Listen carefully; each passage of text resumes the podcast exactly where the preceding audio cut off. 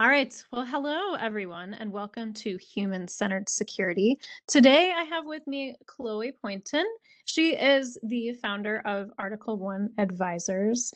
And one of the things that really drew me to Chloe was this idea of responsible innovation, something that a program that her company has come up with. And I said, Chloe, what what is that? That sounds really awesome, really interesting. So hopefully she'll talk a little bit more about that. But Chloe, to start us off, tell us a little bit about yourself and Article One Advisors. Wonderful. Well, Heidi, it's such a pleasure to be um, on this podcast with you, and and so fun to have a chance to talk through ways to think about making technology more responsible. Um, but I co-founded Article One in 2015 with the desire to really elevate human rights considerations within companies. And over the last six years, we've worked in a range of sectors and a range of geographies to really drive transformative change that places people at the center of business. And while we started with a focus on human rights, um, we really built a uh, recognition that we needed to get closer and closer to the product within the technology sector in order to really mitigate the risks that we were starting to see and starting to address from a policy perspective in the human rights realm. And so we started a uh, responsible innovation program about two years ago that was really a natural extension of our human rights work with the goal of uh, speaking directly with engineers and project managers, product managers to really um, surface risks during the product development lifecycle rather than after a product was shipped so that we could, in an ideal world, actually deal with any potential risk to people before they became real world impacts. Yeah, I love what you said about getting closer to the product. I feel a lot of similarities between some of the work that I'm trying to do in UX and security. Mm-hmm. Really, like you said, you have to get you have to get closer to the end product and talk to those product managers, talk to the engineers, talk to the designers, and eh, in order to make any sort of meaningful impact. Exactly. Yeah, and and it's a different skill set than um, talking to policy folks or regulators. It's uh, engineers tend to have a specific mindset and figuring out how to connect with them in the right ways that make this work feel meaningful to them, important for them, and essential to their work is what we we we really try to do. Yeah, that and that's super interesting as well. And I think you know, as you tell us a little bit more about responsible innovation and some of the other work that Article One has done, I would love for you to hone in on that you know how can we have more effective conversations with you know the engineering team with the product team? I think that will be very helpful to listeners and very interesting to listeners. So, so what talk, talk a little bit more about what the responsible innovation programs are um, is are i'm not exactly sure how to how to frame that but um you know and, and what companies uh, have have have championed this approach yeah, so responsible innovation is a, a relatively new field, um, and we've seen programs emerge in the last few years as technology companies have come under increasing pressure to address the real world harms related to their products, right? There's no uh, lack of New York Times uh, headlines these days around ways that technology project products have had unintended consequences or, or negative impacts on people. And so in the last few years, you've seen Salesforce, for example, create its Office for Ethical and Humane Use of Technology. You've seen Microsoft create its Ethics in Society program. Facebook, Cisco, and Google, uh, among others, have also stood up RI programs. And what responsible innovation is, is a, a more um, unique and tailored form of due diligence that really seeks to be proactive um, during the product development lifecycle in anticipating risks before they become real world harms or, or realities. And so responsible innovation seeks to take a lot of the lessons from more traditional human rights due diligence programs, ethical frameworks, and uh, kind of tailor them to the product development process in order to help teams anticipate risks and then develop strategies to mitigate those those risks as part of the design process rather than in reaction to harms that occur after the product is shipped. And where does that live within an organization? Yeah, great question. So um, it, it really depends on the company. And, and one of the things we always try to do in our work with our clients is um, make sure that we are able to build on what's already there rather than completely reinvent the wheel. Um, because at the end of the day, you can have the best uh, theoretical program, but if it isn't embedded in the company, it's not going to be effective. So in some cases, you're seeing uh, responsible innovation uh, be developed as part of a policy team um, that has been thinking about harms once a product is out in the real world and have that team start to migrate closer and closer to the product itself.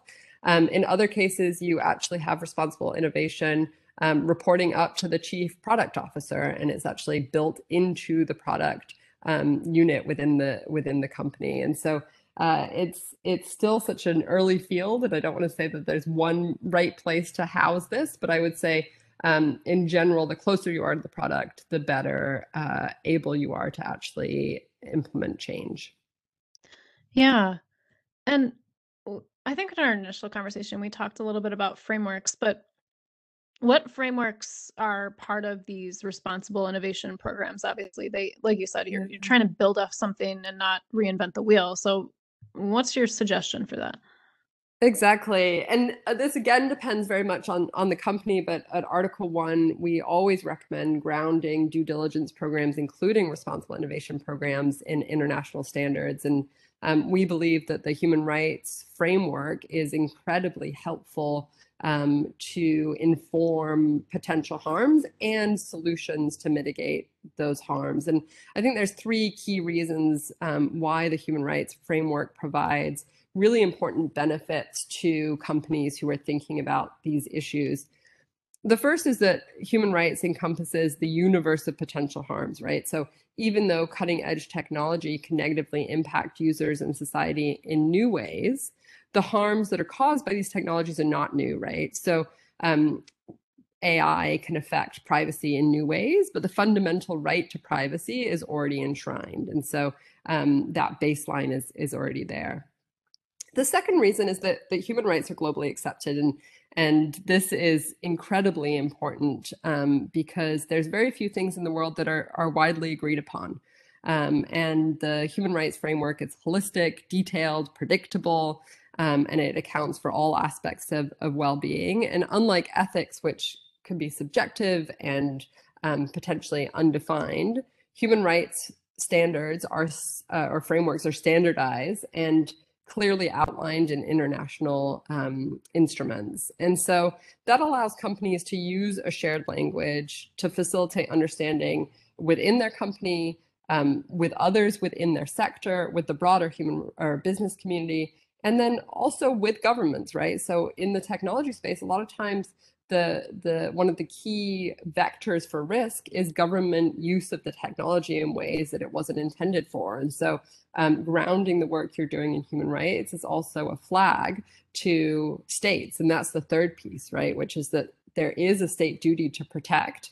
And by grounding your responsible innovation work in human rights, you're able to um, continually reinforce the importance of states and governments using technologies in the right ways. And on this last point, the former High Commissioner for Human Rights um, used the example of flight, and I, I want to quote uh, a uh, an article that he wrote in, I believe it was the Washington Post, where he was talking about how when flight was first invented, it allowed people to travel to foreign and distant places, bringing the world closer together. But when World War II broke out, flight suddenly became the reason the atomic bomb was able to be dropped, right? So the same technology in different times resulted in massively different outcomes. And he wrote that when the global order is improving, when there's peace and prosperity, liberal democracies are expanding, repression is withering away, and human rights are being honored, chances are technology will generally be put to good use. If the situation is the opposite, when liberal democracies are engulfed by war, technology will become a partner of bad intentions. And so I think this is a, a an important um, aspect to put responsible innovation in the larger context because even if a company is doing everything right internally, but releasing their products to a world that isn't considering human rights and isn't um, seeking to ensure that the technologies have positive impacts and not negative impacts, uh, a company who's developing these technologies is not going to fully be able to control the way it's used. And so continually reinforcing the need for human rights norms allows um, a company to, to push for an environment or an ecosystem where the technology is more likely to be used for good. Yeah, that's super interesting. If people want to learn more about this framework, where would you suggest they start? Yeah, so there's a um, set of principles that the UN released in 2011 called the UN Guiding Principles on Business and Human Rights. And that's the framework that guides the expectation for all companies, not just technology companies, but all companies to consider the ways in which their operations, their products, their services can impact people positively or negatively and then integrate the findings of any surfacing exercise in order to um, put in place policies, processes, management practices to really mitigate those risks. So that's the framework in terms of the process expectations, but the actual rights themselves are enshrined in um, what's called the International Bill of Rights, which includes the Universal Declaration of Human Rights, um, which outlines the fundamental rights that are um, in place for everyone just by virtue of them being born, of being human beings on this planet. Um, and that's just a really useful framework uh, that we use every day in our work here at Article One with our clients as a stress test to say, okay, here's the list of rights, and how can this product, as it is structured today, potentially impact these positively or negatively? And how could that change as new features or new functions are added, or new users are adopting it, or new markets are being offered it? Um, and that provides a way to really ensure kind of alignment in terms of the issues that you're looking at, regardless of how uh, disparate the technology may be. That's super helpful. Thank you for sharing that. Can you start to dive a little bit deeper into the like a product level set of principles? Yeah, so oftentimes we'll see companies take the um, human rights framework or the values that they have as a company and establish kind of corporate level principles that speak to a North Star for product teams. So, um, Google, for example, released their AI principles that commit the company to be socially beneficial, avoid creating or reinforcing unfair bias, being accountable to people, among many others. Um, but we're increasingly seeing companies recognizing that they need to take those kind of very high level intention setting principles and translate them into product level principles that can actually inform decision making in a meaningful way.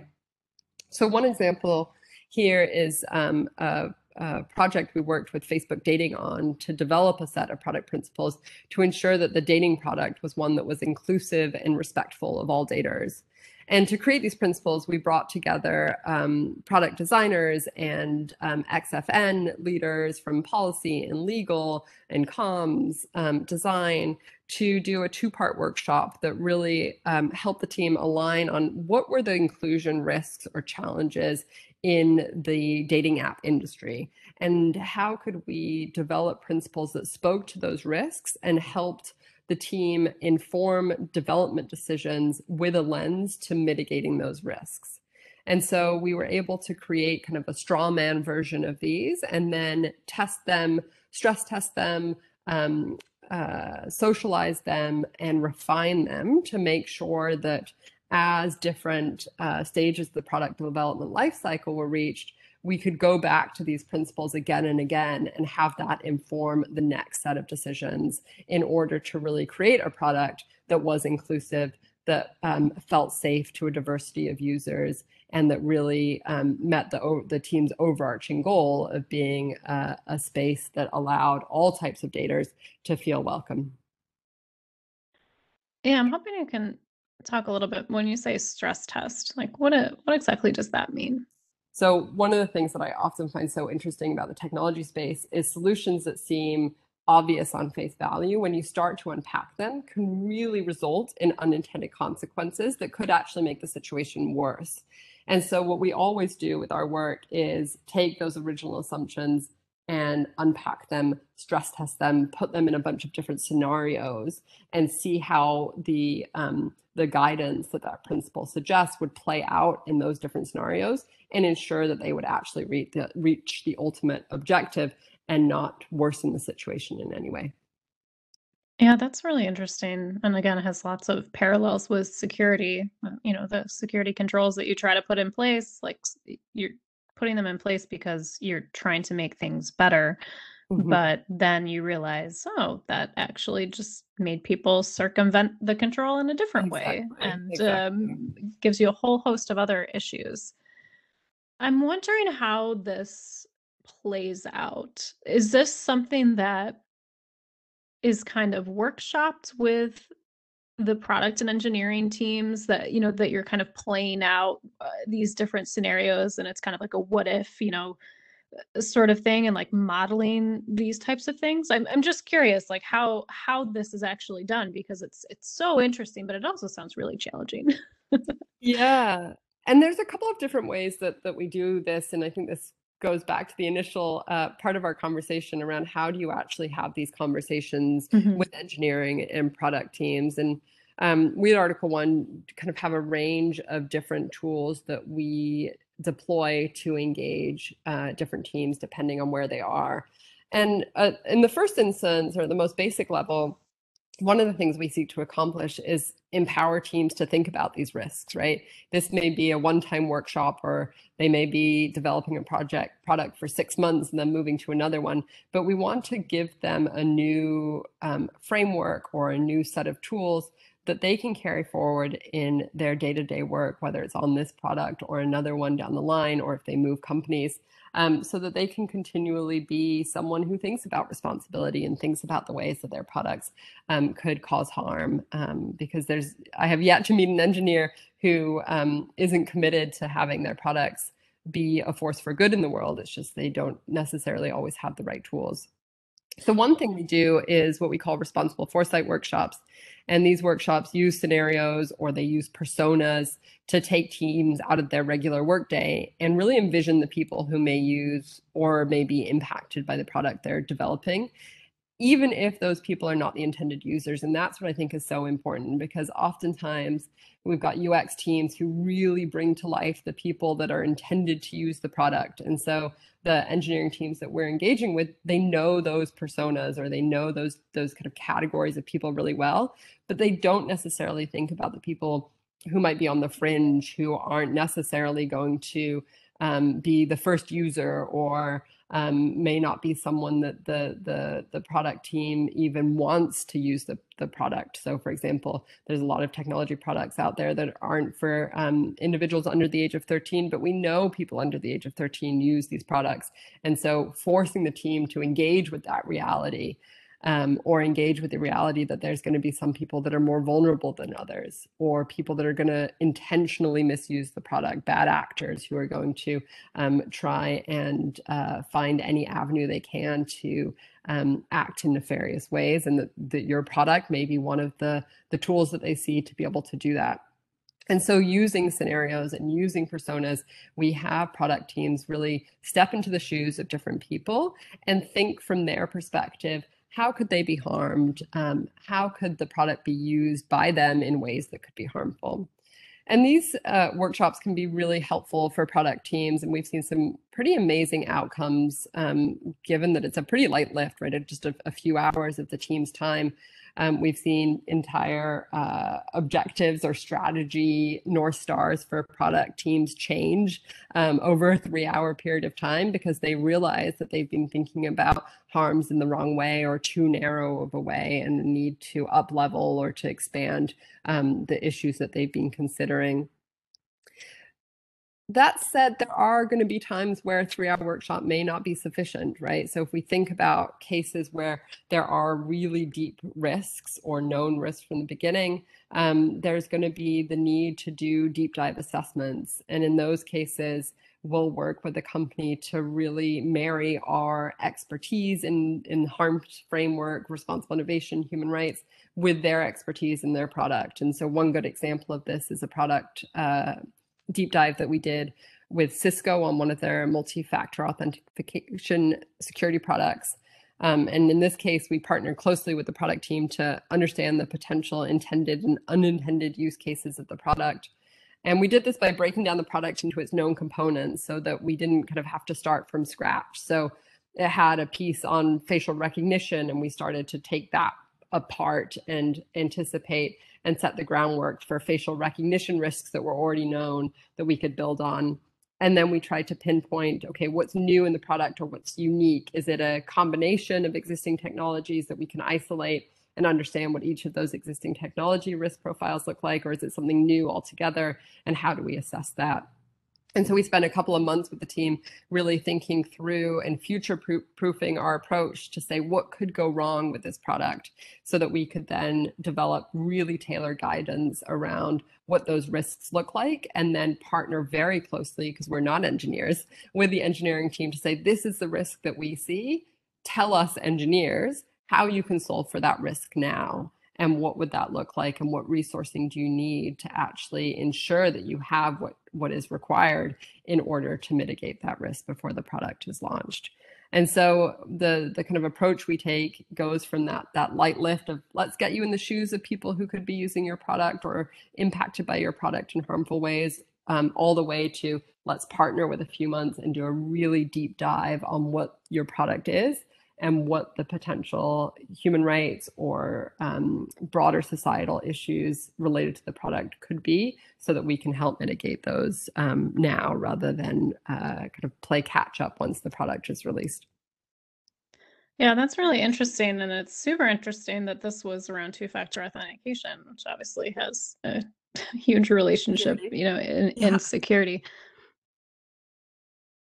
Absolutely. No. And that's one of the things that uh, on the security front in particular, there's so uh, so many times the security issues compete with other uh, human rights issues, right? So um, safety and security versus privacy, and how do you play those out? And you get into some really interesting conversations about how to balance rights and how to balance um, levels of risk in order to get to the, the the best outcome ultimately.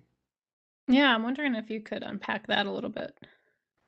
Yeah, and this is actually one of the cases where um, the broader ethical framework can be incredibly helpful. And so while we really love to ground our work in human rights, we recognize there are going to be cases where bringing additional frameworks in can be really helpful. And, and the kind of trade off conversation is one of those places where ethical frameworks have been really useful.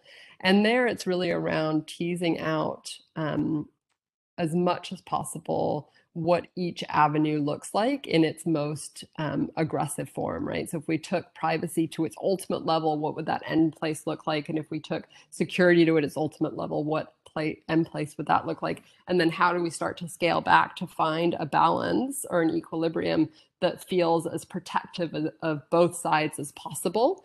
Um, and is that technically possible? And if it's not, um, what can be done. And if it is, how do we communicate that to users so that they're aware of the limitations on their privacy and why we believe the security aspects of that are, are worth it.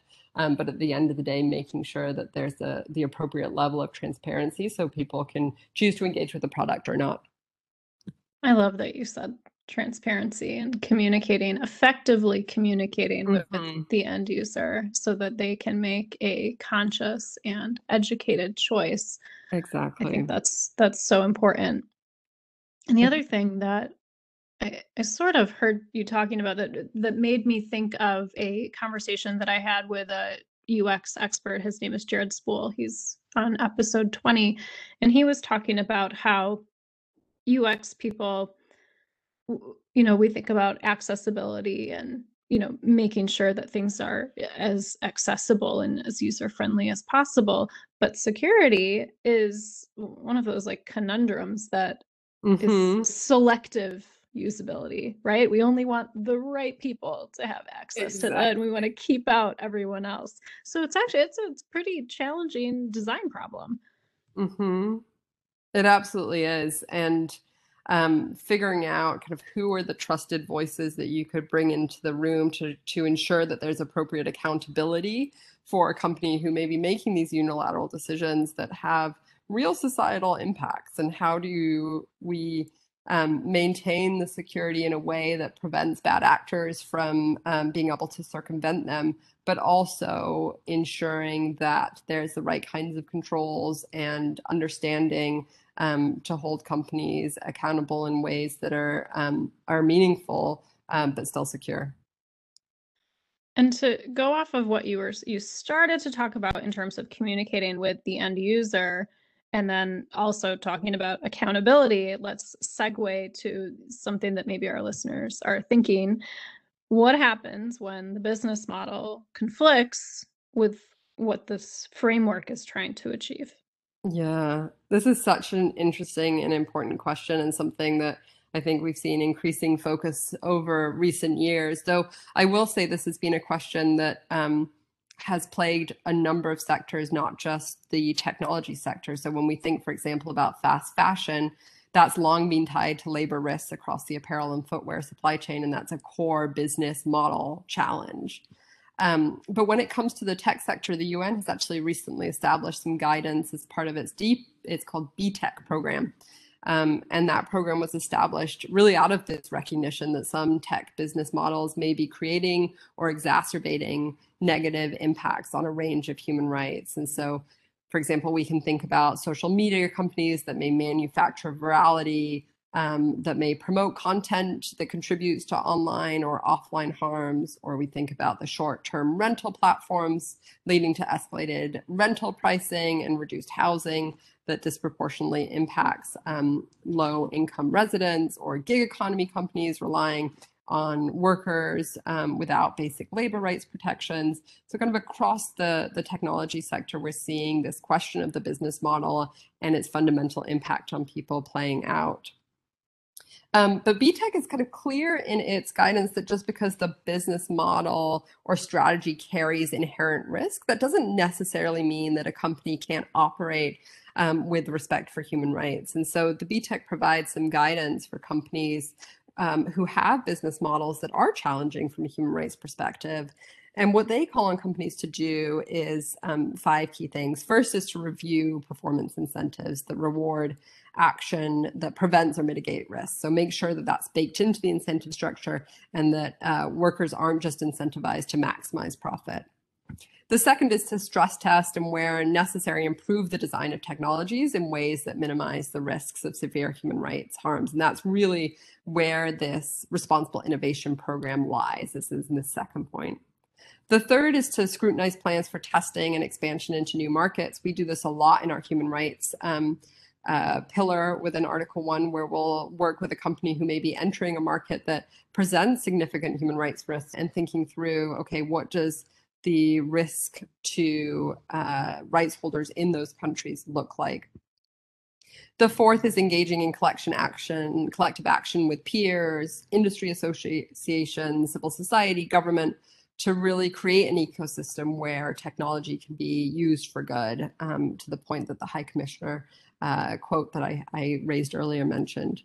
And then finally, ensuring that companies play a constructive role in developing that ecosystem um, to increase human rights protections. And this is where I think uh, the question around lobbying and broader public policy advocacy is really important. And so making sure that companies are not undermining regulatory processes that uh, seek to provide greater accountability and limitations that are fundamental to, to respecting human rights. And you probably said this at the beginning when so I apologize if I missed this, but can you can you uh, define what B-Tech is? Yeah, so B-Tech, I actually don't know what it stands for. I think it's Business Technology Product oh, okay. Program, but it's a it's a UN um, effort that's led out of the UN Office for Human Rights, OHCHR, that's specifically um, tasked with understanding what are the risks of human rights related to technology? What are the management systems that technology companies should be using? And how can the UN and others try and move the industry towards a more rights respecting um, way of designing and deploying their technology? You know, when I started my career as a UX person, we were just all this uh, there it was a lot of like new technology. The iphone and the ipad had just come out for example. It shows you how old i am. And, and we were you know as, admittedly we were just building things as quickly as we could and getting them out the door and just kind of like flying by the seat of our pants. And sometimes i took a step back and i thought maybe maybe there's a better way. First of all, I was really concerned about the user experience because like we weren't doing our due diligence around that. But then as I started to see some of these products come into fruition and see how how widespread adoption of them because like at first i thought oh, facebook like who's ever going to use that? But like wow. Billions of people it turns out.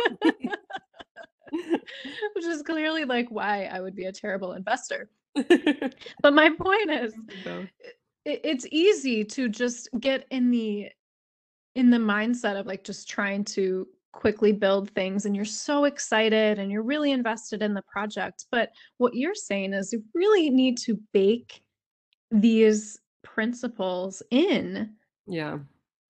Otherwise they're not going to be effective. You can't just just like with security you can't just tack this on at the end and say well we thought about it so we're good. Ship it.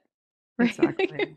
exactly. And what's so fascinating to me in talking to engineers and product teams is how many people think about this regularly but lack the framework or lack the mm-hmm. guidance to actually do the work. And so oftentimes you'll hear uh, I'll hear an engineer say to me, "Oh my gosh, thank you for sharing that this framework exists because I've been shooting from my hip and I don't know. I'm not an ethicist. I'm not a human rights expert. I'm an engineer.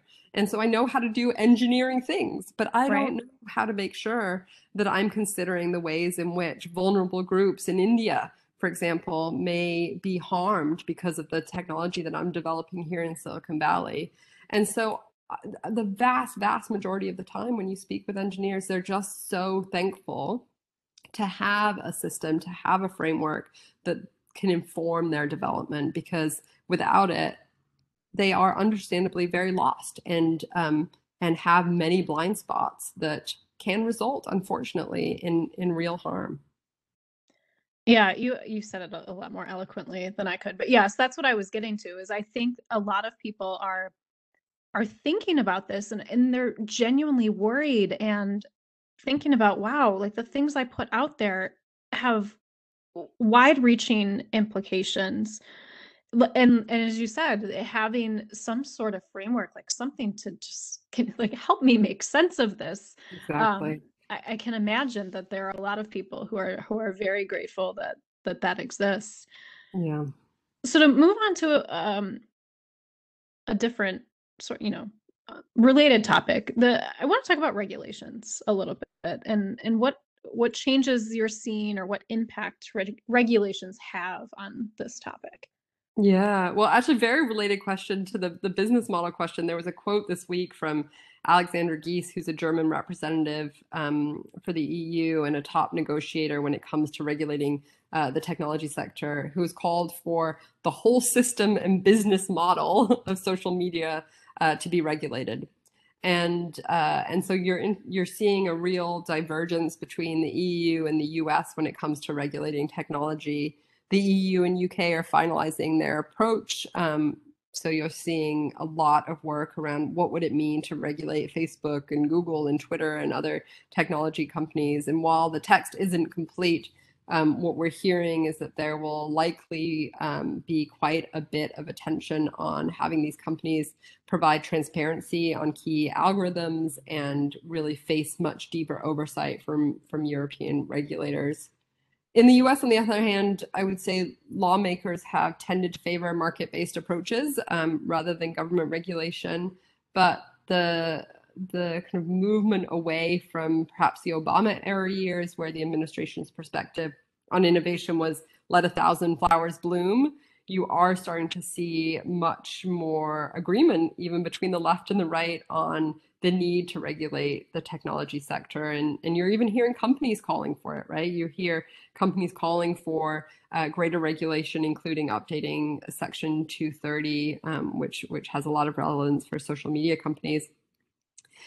So while little's been done here in the US, I think we're going to learn a lot of lessons from what's happening in Europe. And there's definitely an inflection point um, around uh, regulation, and we need to ensure that it is smart and it doesn't have the unintended consequences that we just discussed in terms of principles development, right? So there right. can be regulation that on face value seems like the right approach, but when you actually play it out, it could result in perverse incentives or unintended consequences. And so making sure that that kind of all players are at the table, it's government, it's civil society, it's rights holders, it's technology companies, really coming together to think through what can um, the regulatory environment look like and what should it look like to really allow for innovation um, that mitigates negative impacts on people.